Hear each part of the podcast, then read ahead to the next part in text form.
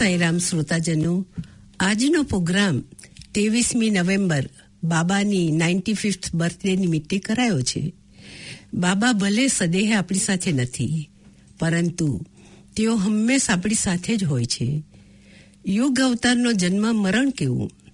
આજે બાબા સદેહ નથી, પરંતુ દુનિયાના કેટલાય દેશોમાં તેઓ માણસને દર્શન આપે છે. અને સ્વપ્ન ધારા પણ લોકોને અધ્યાત્મ તરફ ખેંચી રહ્યા છે. કેટલાય ભાગ્યશાળી ભક્તોને દિવ્ય દર્શન કરાવ્યા છે અને ખાતરી કરાવી છે કે એ પોતે યુગ અવતાર છે. બાબા એક વિષ્ણુના અવતાર તરીકે આવ્યા. એક પૂર્ણ અવતાર તરીકે આપણી સમક્ષ આવ્યા. તેના ઉપર નજર કરીશું. કેટલાય અસંખ્ય ભક્તોને બાબાએ એમના દિવ્ય અવતારની ઝાંખી કરાવી છે. એવા એક ભાગ્યશાળી ભક્ત, જેમનું નામ છે હનુમાન થપ્પા. જેમણે એજ્યુકેશન ચાન્સલેટર તરીકે સ્વામીની યુનિવર્સિટીમાં સેવા આપી હતી. એમના અનુભવ ઉપર જોઈશું. તેઓ બાબા યુગ અવતાર નામની ચોપડીમાં લખે છે કે મને એકવાર શંકા થઈ કે શું સિદ્ધિ બાબા અને સત્ય બાબા સાચે એક જ છે કે કેમ? તો એક દિવસ સપનામાં બાબા આવ્યા અને બાજુમાં સિદ્ધિ સાંઈ પણ ઊભા હતા. બંને સાંઈ સામસામા ઊભા હતા અને અચાનક શિરદી બાબા સત્ય સાંઈ બાબાના શરીરમાં પ્રવેશ્યા અને સત્ય સાંઈ બાબા સિદ્ધિ બાબાના શરીરમાં પ્રવેશ્યા. એમની શંકાનું સમાધાન થઈ ગયું. બીજી એકવાર અજબ સ્વપ્નમાં બાબા મને દૂર દૂર એક જગાએ લઈ ગયા. જતા જતા બોલ્યા કે પાછળ જો, તને કોણ દેખાય છે? જ્યારે હું પાછળ ફર્યો, ત્યારે શ્રી રામ ધનુષ બાણ સાથે માતા સીતા સાથે ઊભા હતા અને સાથે લક્ષ્મણ અને હનુમાન પણ ઊભા હતા. પછી બાબા બોલ્યા કે કોડનરામાં પત્તાપીરામાં હું જ છું. જેમણે એ અવતારને ઓળખ્યા છે, તે ખરેખર ભાગ્યવાન છે. બીજી એકવાર સ્વામી મને વૈકુંઠ લઈ ગયા. જે વિષ્ણુનું નિવાસ સ્થાન ગણાય રસ્તે અમુ ભજન ગાતા ગાતા જતા હતા કે વૈકુંઠ વાસા શ્રી સાઈનાથા ત્યારે સ્વામી કહે, હું વિષ્ણુ તરીકે તને દર્શન કરાવીશ. સૌ પ્રથમ મને અવકાશમાં લઈ ગયા. પ્રકાશની અનોખી દુનિયામાંથી અમો પસાર થતા હતા. પછી એકદમ અમો અંધારી જગાએ પ્રવેશ્યા. પછી લોક, આલોક અને ચક્રવાલા પર્વત પસાર કરી અમો વૈકુંઠ જે પ્રકાશમય અવલૌકિક દુનિયા છે ત્યાં લાવ્યા.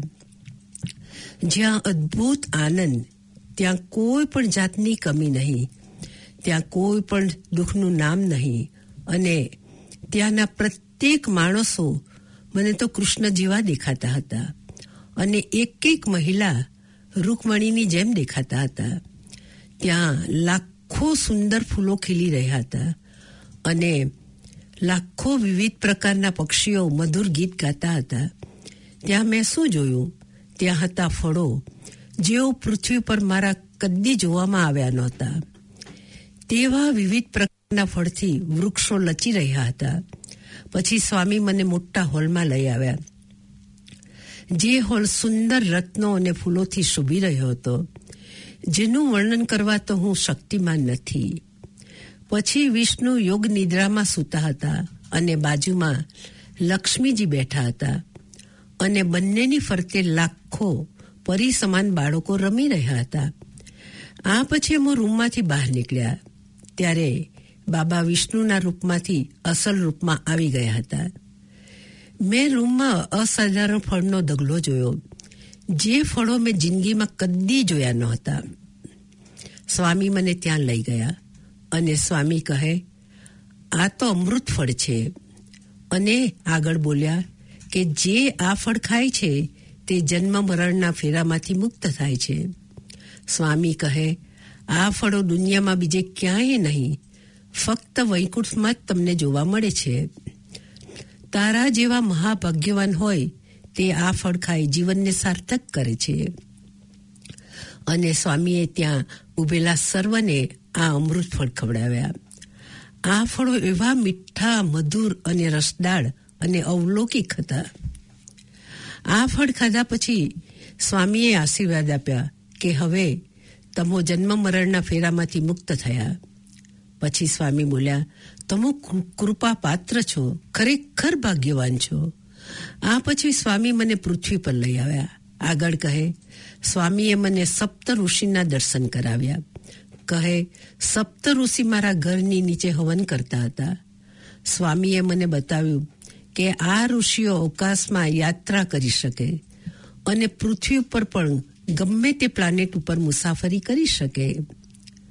સપ્ત ઋષિનો સંદેશ સારી માનવજાત માટે છે કે એમણે સત્યયુગની શરૂઆતમાં કોસ્મિક ટાવર બાંધેલો.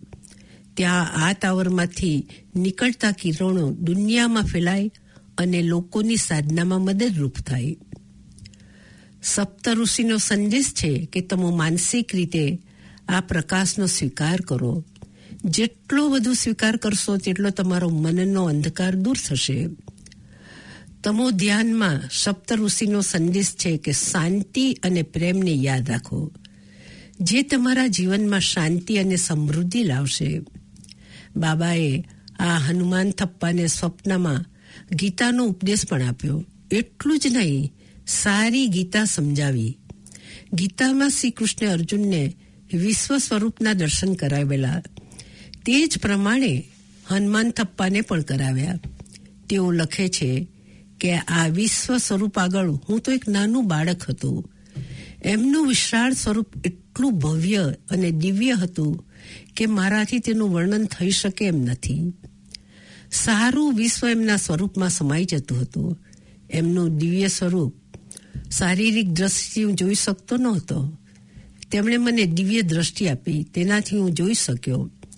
જેમની અગણિત આંખો અને મોં હતા, તેમણે દિવ્ય શસ્ત્રો ધારણ કર્યા હતા અને પોતે દિવ્ય ઘરેણાથી શોભિતમાન હતા. તેમણે દિવ્ય હાર ધારણ કર્યા હતા. તેમનું શરીર સુગંધીદાર ગંધથી તેજાયમાન હતું. બધું જ ભવ્ય અને વિશાળ, જેમની કોઈ મર્યાદા નહોતી. જાણે કે આકાશમાં સો હજાર જેટલા સૂર્ય ચમકતા હોય, તેવો પ્રકાશ ચારે કોર દેખાતો હતો. મારી આંખો તો અંજાઈ ગઈ હતી. મારું શરીર તેજોમય સ્વરૂપથી ગભરાઈ ગયું હતું.